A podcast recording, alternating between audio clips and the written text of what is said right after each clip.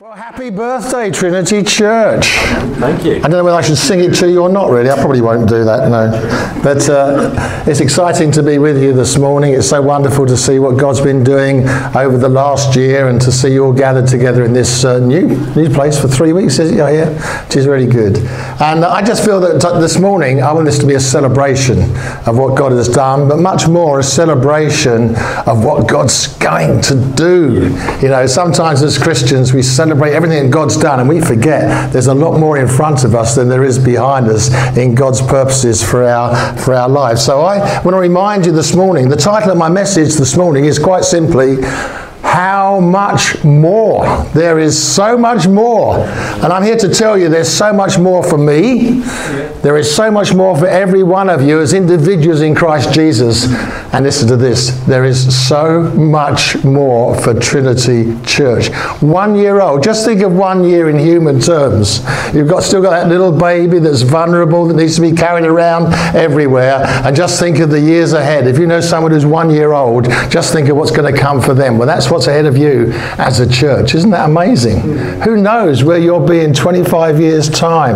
How many, how big the hall will be? How many more congregations will have been established around the whole of central London? It's absolutely amazing. And of course, also we have these prophetic promises. I mean, it's a pity we couldn't see that video about fusion because, you know, it's fusion. Did you see at the end of the fusion title, New Era? We believe God's taking our whole movement into an incredible new era of His purposes for us. And I think 2020 is going to be absolutely amazing in the things that God reveals to us. I'm preaching this morning from Romans 5. So if you have your phone, iPad, or Bible, anybody got a big paper Bible. That's good to see. Yeah, that's great. I was a bit worried about the size of Daniel's Bible, really.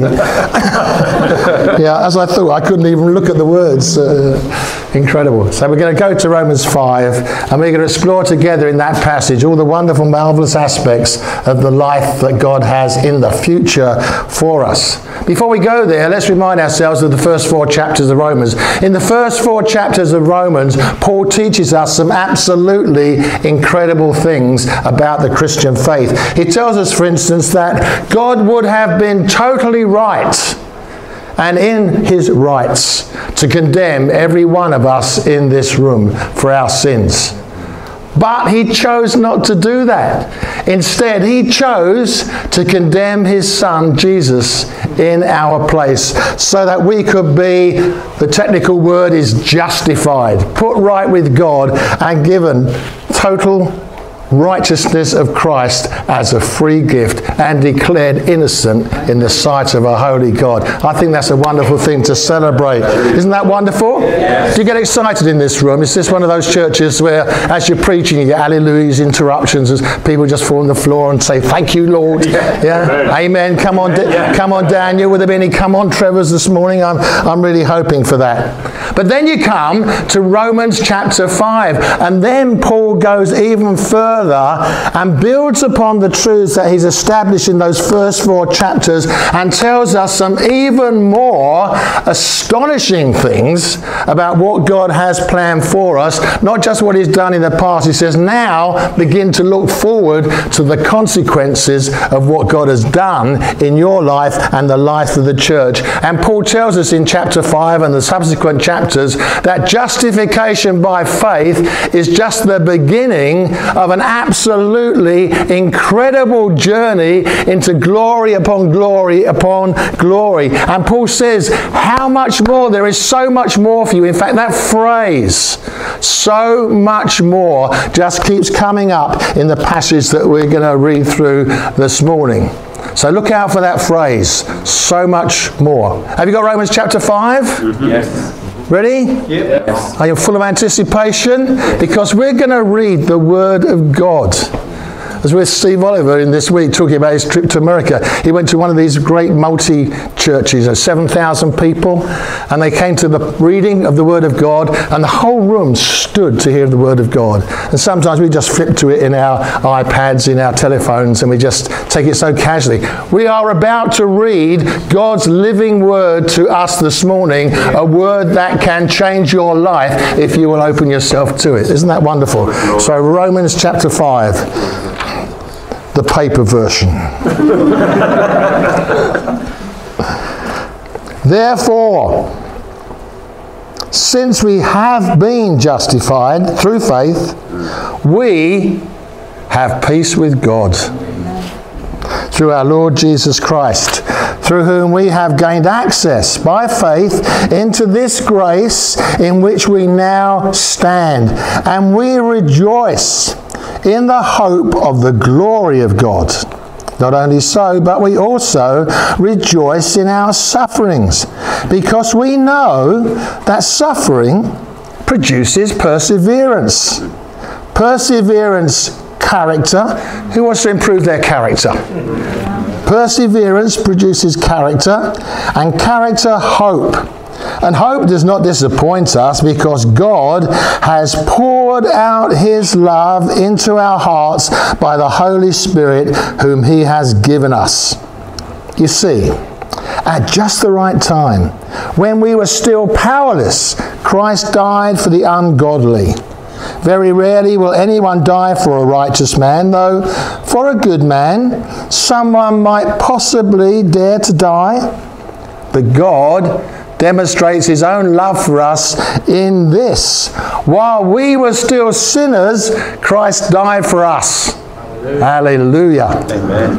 And since we have now been justified by his blood, how much more shall we be saved from God's wrath through him? For if when we were God's enemies, we were reconciled to him through the death of his Son, how much more? Having been reconciled, shall we be saved through his life? And not only is this so, but we also rejoice in God through our Lord Jesus Christ, through whom we have now received reconciliation. Listen up, folks, Paul is saying. Don't think that Jesus died on the cross just to give you a spiritual wash and brush up.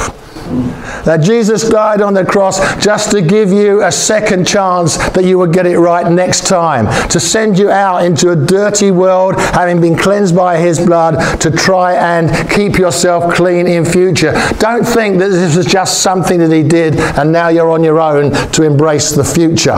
I've been justified, I've been forgiven.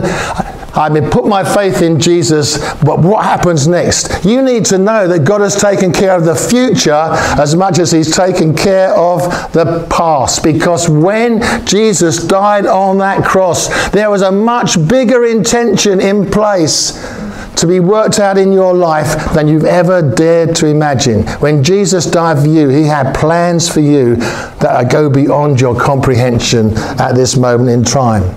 You see, Paul finishes chapter 4 with these words. Jesus was delivered over to death for our sins and was raised to life for our justification.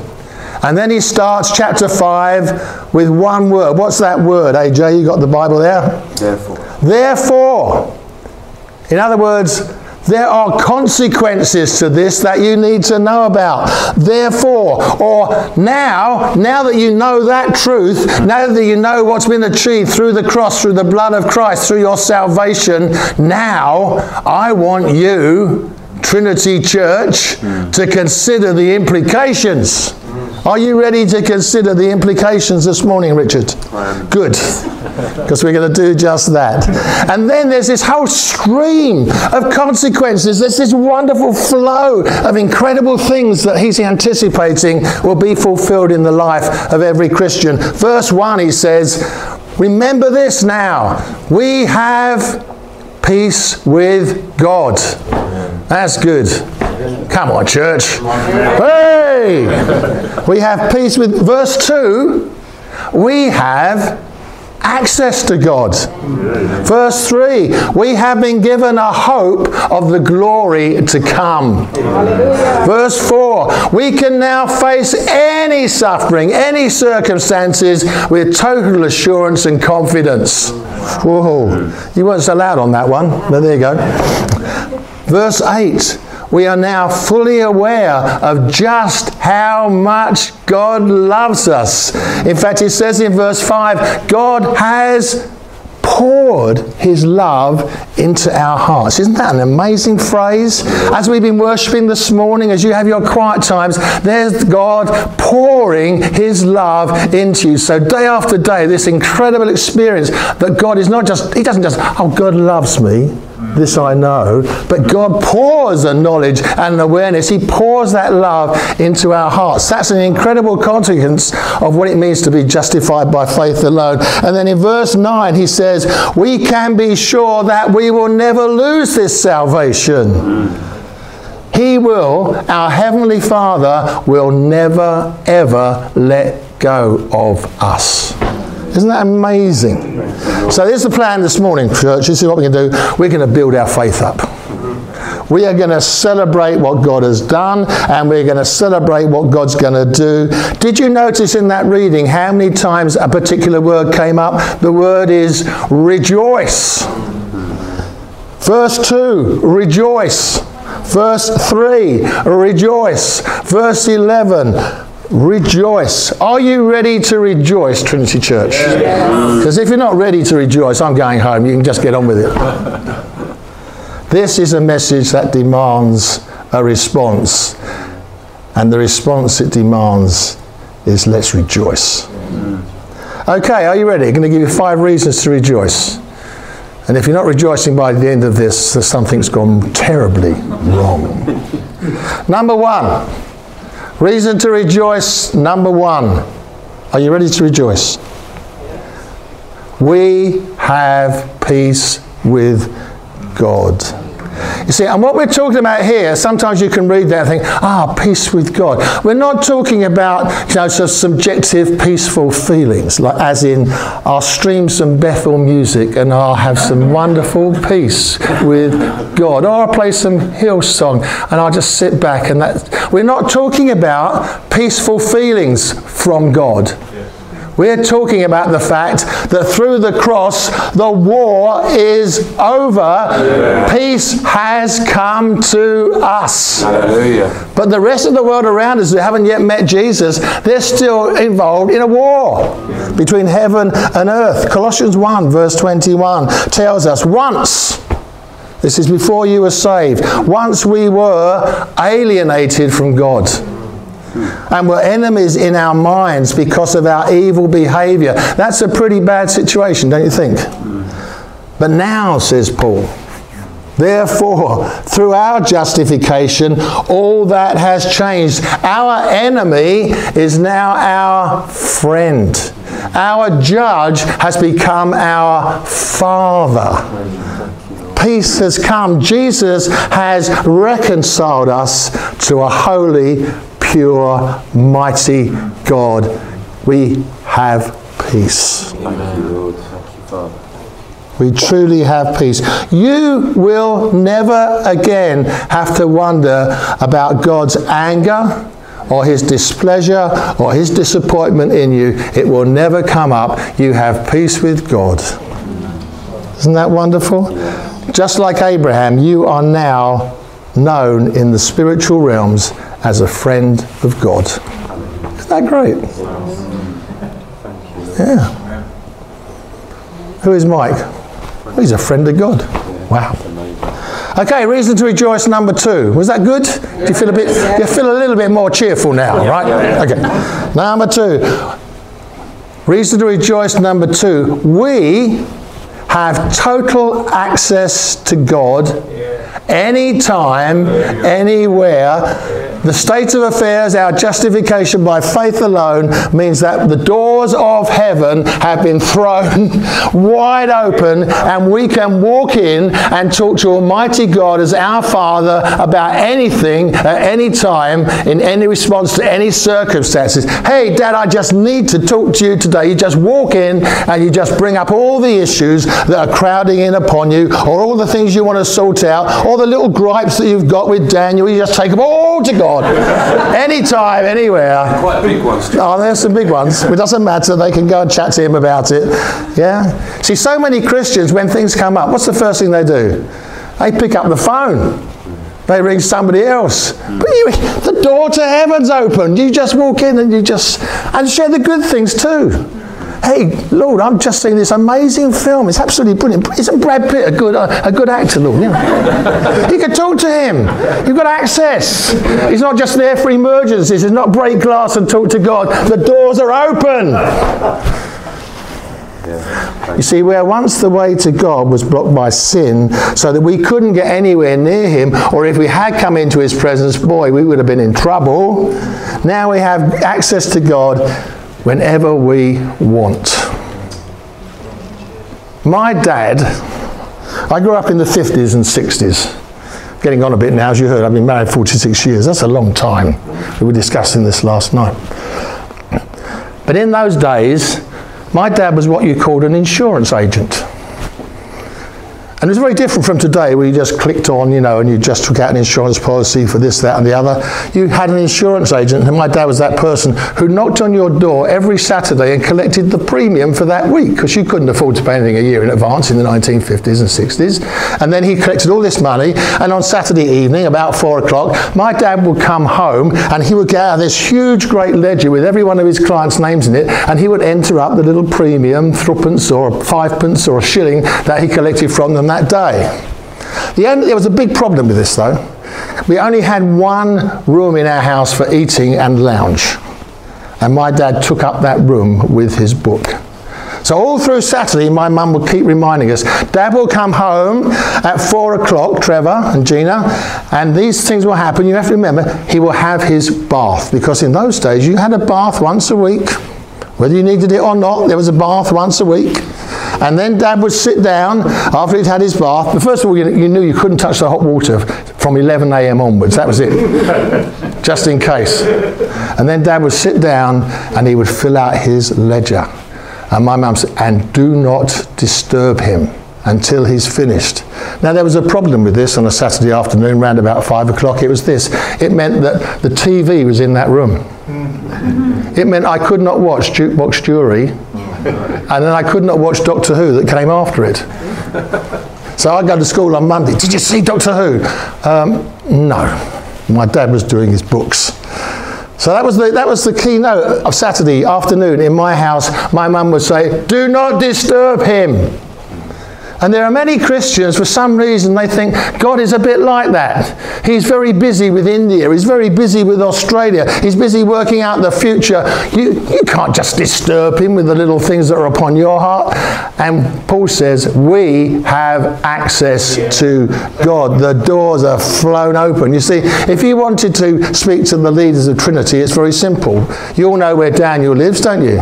If you have a problem, you go round to his house, you knock on the door, it may be three in the morning, but he would come down and he would say, Come in, sit down, I have a cup of tea. What is, it, what is your problem? It's, it's simple, isn't it? But if you wanted to see the Prime Minister, well, good, you have to find him first, I guess. But if you wanted to see the Queen, for instance, you can't just roll up to Buckingham Palace and say, Is Liz in? I've come for a chat. There are problems involved in that. There are, not least of all, which are armed guards at the gates who are going to shoot you if you try to get in and see the Queen. And that is the problem they don't realize it that most people have with Almighty God. There is a blockage in the way. There is no access to God except through Jesus Christ. We've already celebrated that this morning. God is utterly holy, and we are not. So for most people, there's this huge barrier in the way. But we're celebrating this morning that Jesus Christ has removed the barrier completely and we can go in any time. On the cross, he destroyed the barrier of sin that stood between us and God. I mean, I, I love the Alpha course. Did you do Alpha here? Have you done anything yet? Four weeks' time. Four weeks' time. Fantastic. I love Nicky Gumbel's illustration. He takes Isaiah 53, verse 6, doesn't he? He says, Here is God, and here is me, and there's a problem. The way is blocked by sin. We all like sheep have gone astray. Isaiah 53, verse 6. Each to his own way. But then he says, But in the person of Jesus Christ, God Himself came down into this world. We all like sheep have gone astray, everyone to his own way, but the Lord has laid on him the iniquity of us all. I love that illustration. Where's the barrier now? There is no barrier. It has totally gone. But we must never forget there is no peace with God. There is no access. There is no salvation for anyone until they put their trust in the finished work of Jesus Christ on the cross. And that's part of our role as the church. We have to help people understand there is a problem that has to be dealt with. Your sin has to be dealt with. Our message is not God loves you. It's that God loves you and has provided a way for you to know Him. But unless you receive that access, unless you receive that way, you will not have access to God. God's love for you is never expressed by the fact that He simply overlooks your sin, tolerates your sin. It's expressed by the fact that His Son died in your place on the cross. As it says in verse 8 of Romans chapter 5, God demonstrates His own love for us in this. While we were still sinners, Christ died for us. But if you receive, if you refuse to receive that gift, there is no peace with God. There is no access to God. There is no salvation. There is no justification. There is no eternal life. But for everyone who does receive the gift of Jesus Christ and his sacrifice, Paul says, we have access by faith into this wonderful grace in which we now stand.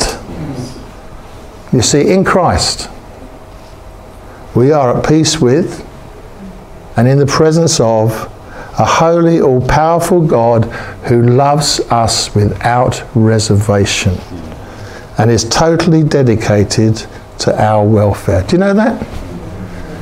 God is in a good mood all the time as far as you are concerned. He is totally dedicated to your welfare. That makes me happy. That makes me want to praise God.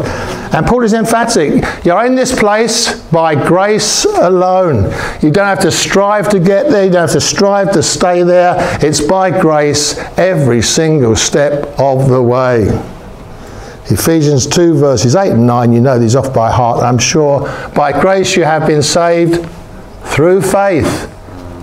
And this is not from yourselves, it's the gift of God not by works, so that no one can boast, for we are God's workmanship.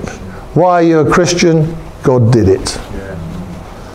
You see, getting saved is not like one of those running machines. I haven't got one personally, but you get onto these machines, you press a button, and you start running and running and running. And you know what? You don't get anywhere. You? I've always wondered about this. Some people drive to the gym and then go running on the spot. Why not walk to the gym and get fit and then go home and have a coffee? I never understood. We are at rest. We are at peace with an eternal God who loves us. In fact, the Bible says you are so at rest, it can be described as you are seated in the heavenly realms in Christ Jesus. That is a reason to rejoice. Now, this does not mean, these wonderful circumstances of peace and access do not mean that you will never have any problems in life. The Apostle Paul would have laughed at the idea of not having any problems in life. If you don't believe that, read 2 Corinthians chapter 11, because Paul had problems that you haven't even dreamed of, that you don't even want to go near. Neither does it mean that we can just sit back and say, well, I'm a Christian now, I'll just uh, chill, go with the flow. But it does mean this reason to rejoice, number three, we can rejoice in our sufferings. Oh, no hallelujahs on that one then. Okay. we can rejoice in our sufferings precisely because we do have complete access to God anytime, anywhere, and because we are so aware of the depth of His love for us, so that now we can see every trial, every problem, every issue as an opportunity to deepen our relationship with Him. Mm.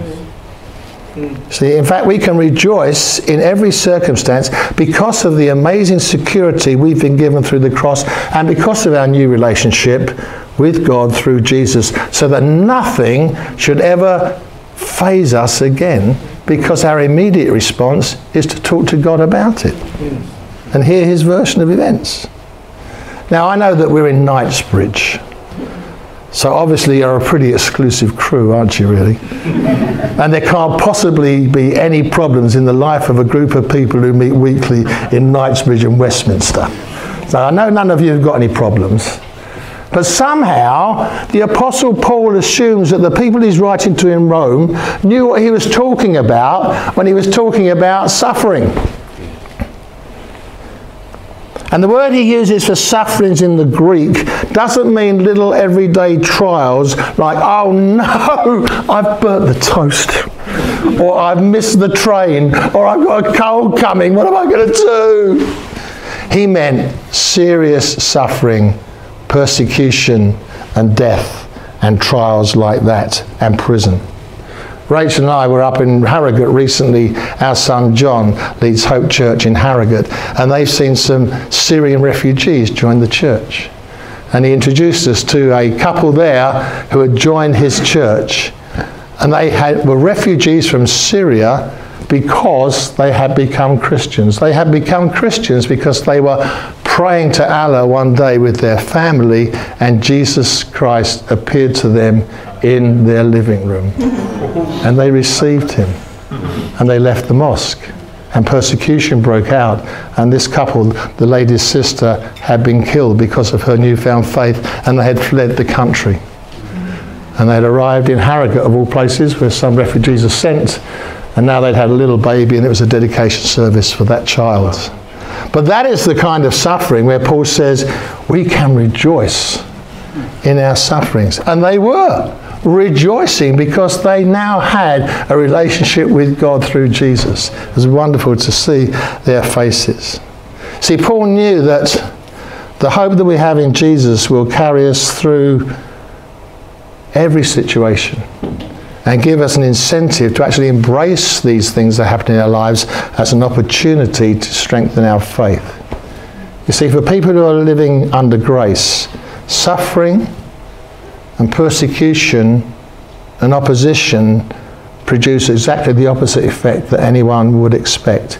It produces, says Paul, this thing called perseverance.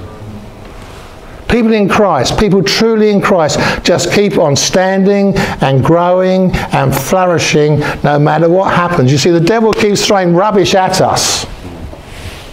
But we keep pressing into Jesus. We keep turning back to God. We keep using our access to talk these things through. And every time we do that, we get stronger every step of the way. And that is why it's a witness to the world around us because people around us are baffled by the way that Christians respond to suffering. You know, you get these pictures, these stories in the paper from time to time. Something's happening in a family, and the perpetrator's been forgiven by a couple who may have murdered their child or something like that. And the world is bewildered because they know nothing of what it means to be in Christ. How many of you go to the gym regularly? Mm.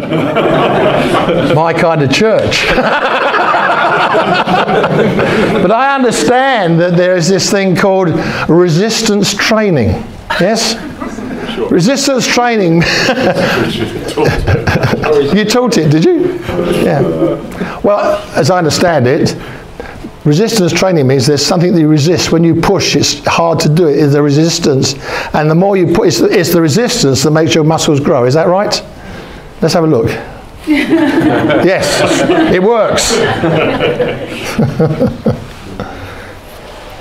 resistance is what God uses to strengthen us spiritually. These issues that you would rather do without, did you know they're making you stronger and stronger and stronger? Nicky Gumbel says, There's a great deal of emphasis in the New Testament on spiritual growth. You are not meant to stand still, be static in your faith. Your faith should and your love should grow. God wants to increase the muscles of your faith. So, is your faith getting stronger?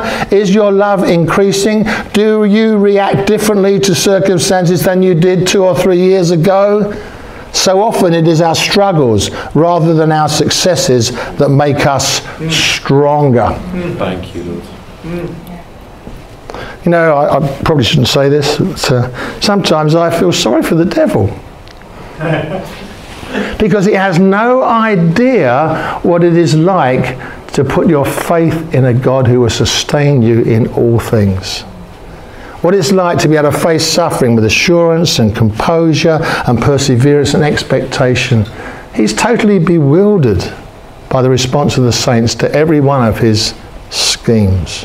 That we see suffering as an opportunity to grow.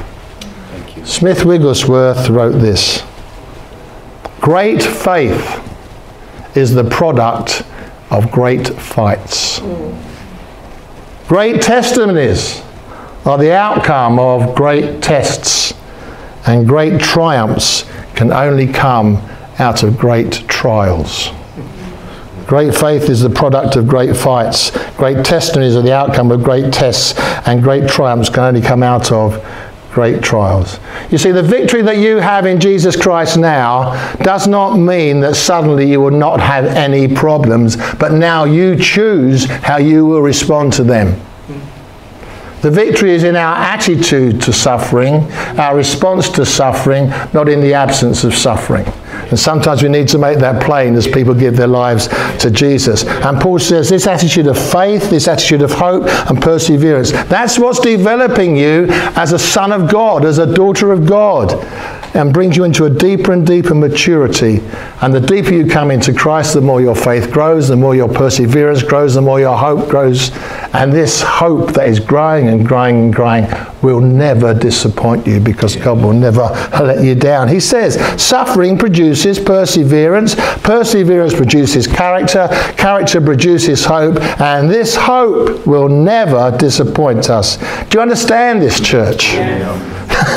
you are caught up in an endless cycle, no matter what happens in your life, of a deeper and deeper and deeper and deeper appreciation of God's love for you and His plans and purposes for you in Jesus Christ. It's what Paul says a little later in the chapter in verse 17. Do you actually know who you are? Do you actually know where you are? You are people reigning in life. Isn't that wonderful? How are you today? I'm reigning in life. you say to most Christians, they say something like, I'm okay under the circumstances.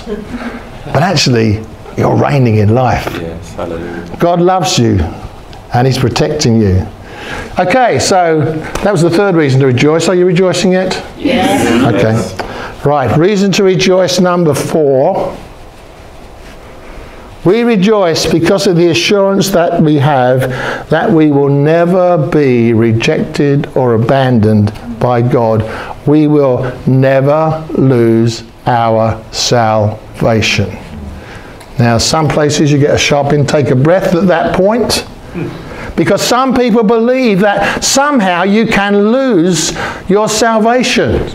You can lose your justification.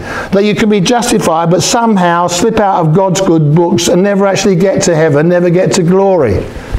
I would suggest to such people that they read Romans 5, which we've just read, and have a look at verses 9 and 10. Well, let's read them again, verses 9 and 10, so that you can have this conviction. Since we have been justified by his blood, how much more? Can we say that together?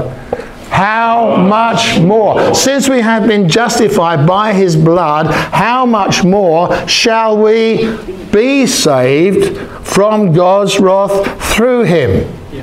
For if, when we were God's enemies, right, you've established that already, you were God's enemies, but when you were God's enemies, when we were God's enemies, we were reconciled to him through the death of his Son, how much more, having been reconciled, shall we be saved?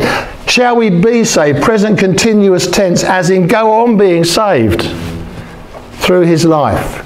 And then in my Bible, there's an exclamation mark there, which I rather like shall we be saved? How much more shall we be saved through his life? Shall we be?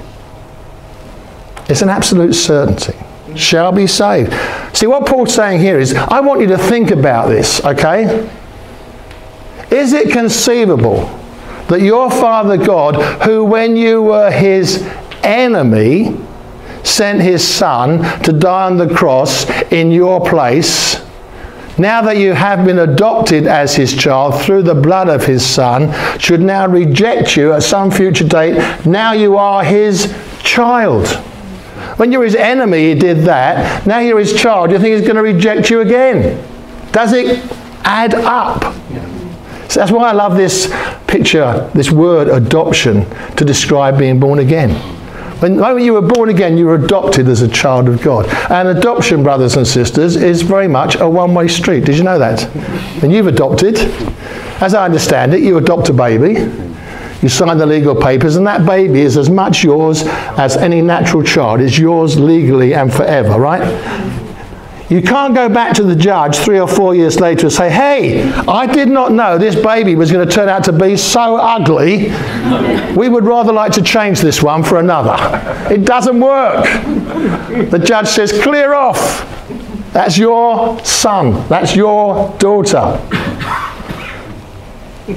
And the parable of the prodigal son is so clear, isn't it?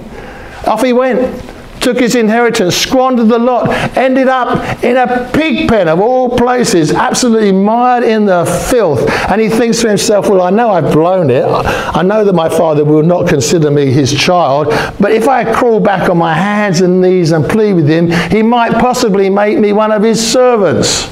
At least I'll have something to eat. Or at very least, treat me like a slave and give me something to eat. And what happens to the prodigal son? He makes his way home. What does he find? The father running towards him to embrace him as his son because in not one moment had ever passed when he was considered to be less than his son. What was the point that Jesus was making there?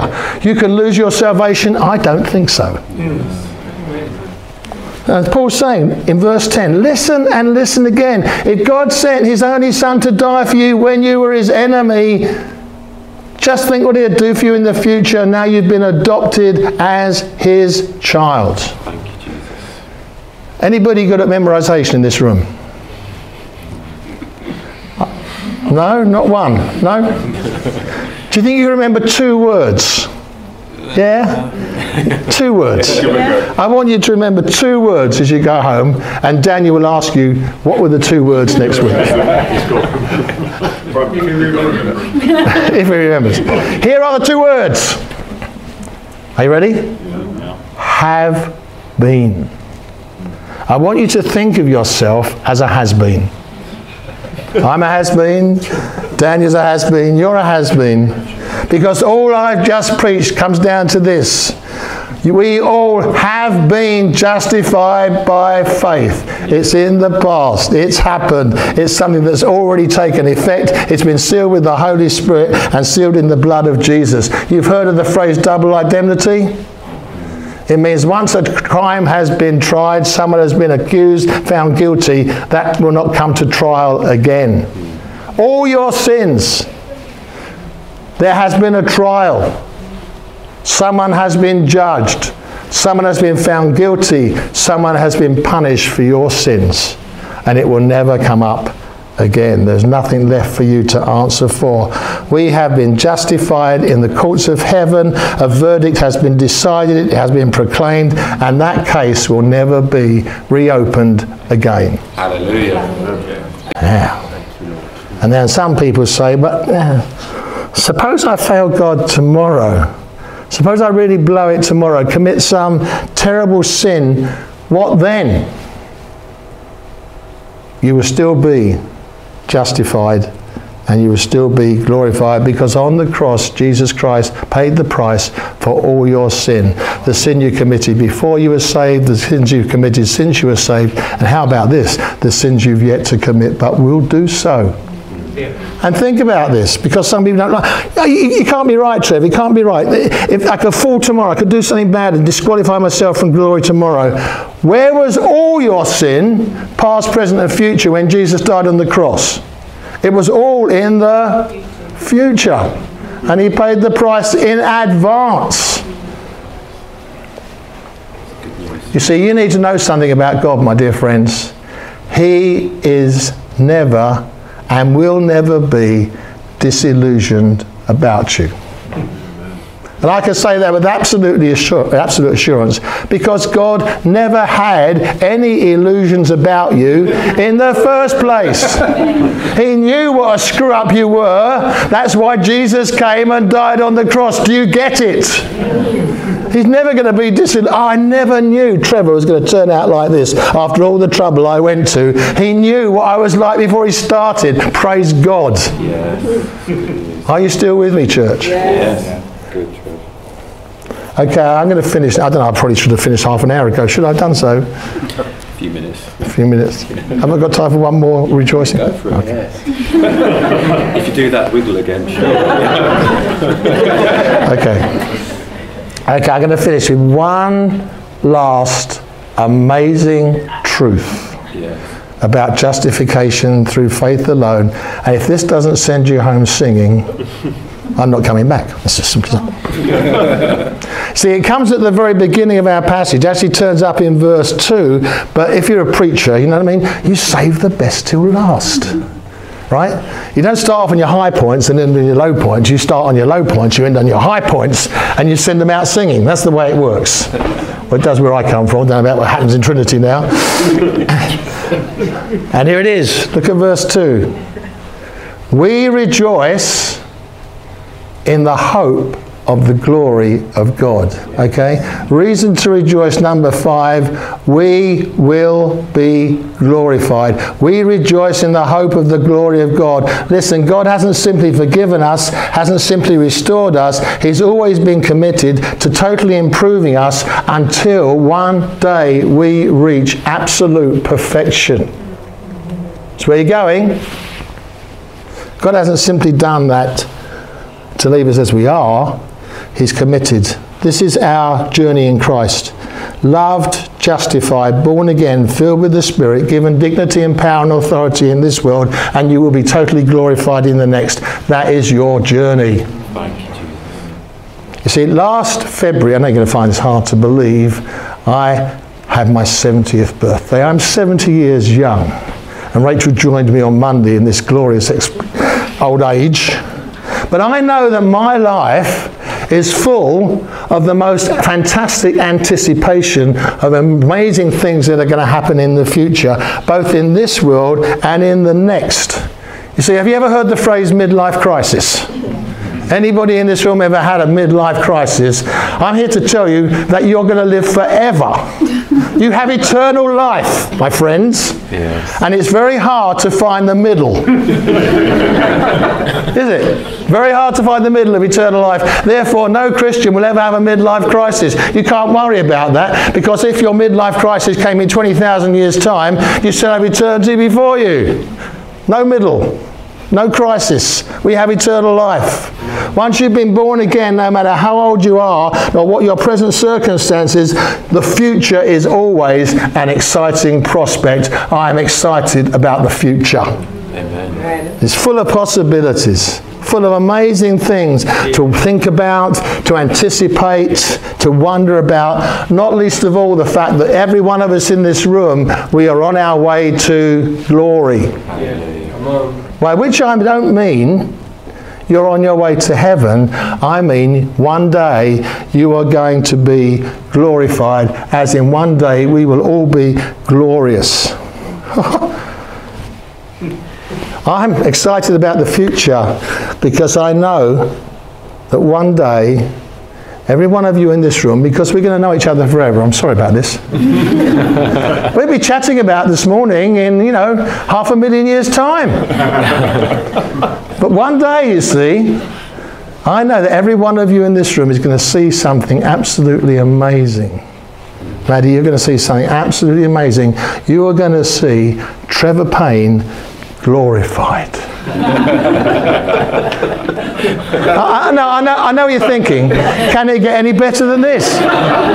And the answer is yes. Rachel says, Amen, hallelujah. I'm going to be glorified, and if you have put your faith in Jesus Christ, so will you. C.S. Lewis in The Great Divorce says, if you could see yourself as one day you will be, you will be tempted, tempted right now to fall down and worship. Because you're going to be glorified. We rejoice in the hope of the glory of God, and we have God's absolute promise this will happen. Romans 8:30 those God predestined, he also called. Those he called, he also justified. Those he justified, he also glorified. Notice it's in the past tense, brothers and sisters, because as far as God is concerned, it's a done deal. It's definitely going to happen. Might as well say it's already happened. Lord. When God broke into our lives, the day He revealed Himself to us, He's working to a preordained plan already decided upon that one day you will be as glorious as Jesus Christ, His Son. See, I'll tell you a little fact about Romans 8.30. Ready for this? Romans 8.30 is good, but Romans 8.30 is preceded by Romans 8.29. And Romans 8.29 says this, For those God foreknew, he also predestined, listen to this, to be conformed to the likeness of his Son. Wow. You are predestined to be conformed to the likeness of Jesus. Thank you. That was the plan. Or as the Apostle John puts it, Dear friends, now we are children of God, and what we will be has not yet been made known, that is, has not been seen. But we do know this when Jesus appears, we will be like, like him. Hallelujah. Can you believe it? Whew. There's no turning back, you see. Once you're born again, you're in this until you are totally glorified. It's a done deal. One day you're going to stand there absolutely magnificent in the presence of your God, shining and glorious in his presence. We're all on our way to having an incorruptible new body. To being morally and spiritually perfect, to being like Jesus himself. No wonder, Paul says, and we rejoice. Justification by faith does so much for us. It's not just some theological term, it's not just something that's happened. It gives us peace with God, it's an experience. It gives us a true revelation of the love God has for us. It gives us complete assurance that He will never let go of you. It gives us the ability to keep on rejoicing even in the darkest situations, and it gives us absolute confidence of our total future glorification. Thank you, Lord. And you may not be aware of it, but this process has already begun. You are more glorious now than you were a week ago. And you will be more glorious next Sunday than you are now because 2 Corinthians chapter 3 verse 18 says, And we who with unveiled faces all reflect the Lord's glory are being transformed into his likeness with an ever increasing glory which comes from the Lord who is the Spirit. Just think about that.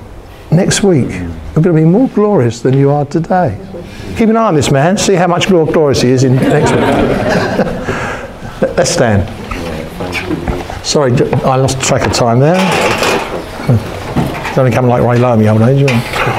Cut that bit out of the tape. Right, okay, now. Father, we just want to say thank you. Lord, what a future lies before us. What confidence we stand here with. Lord, we rejoice that you have chosen us and made us your own sons and daughters.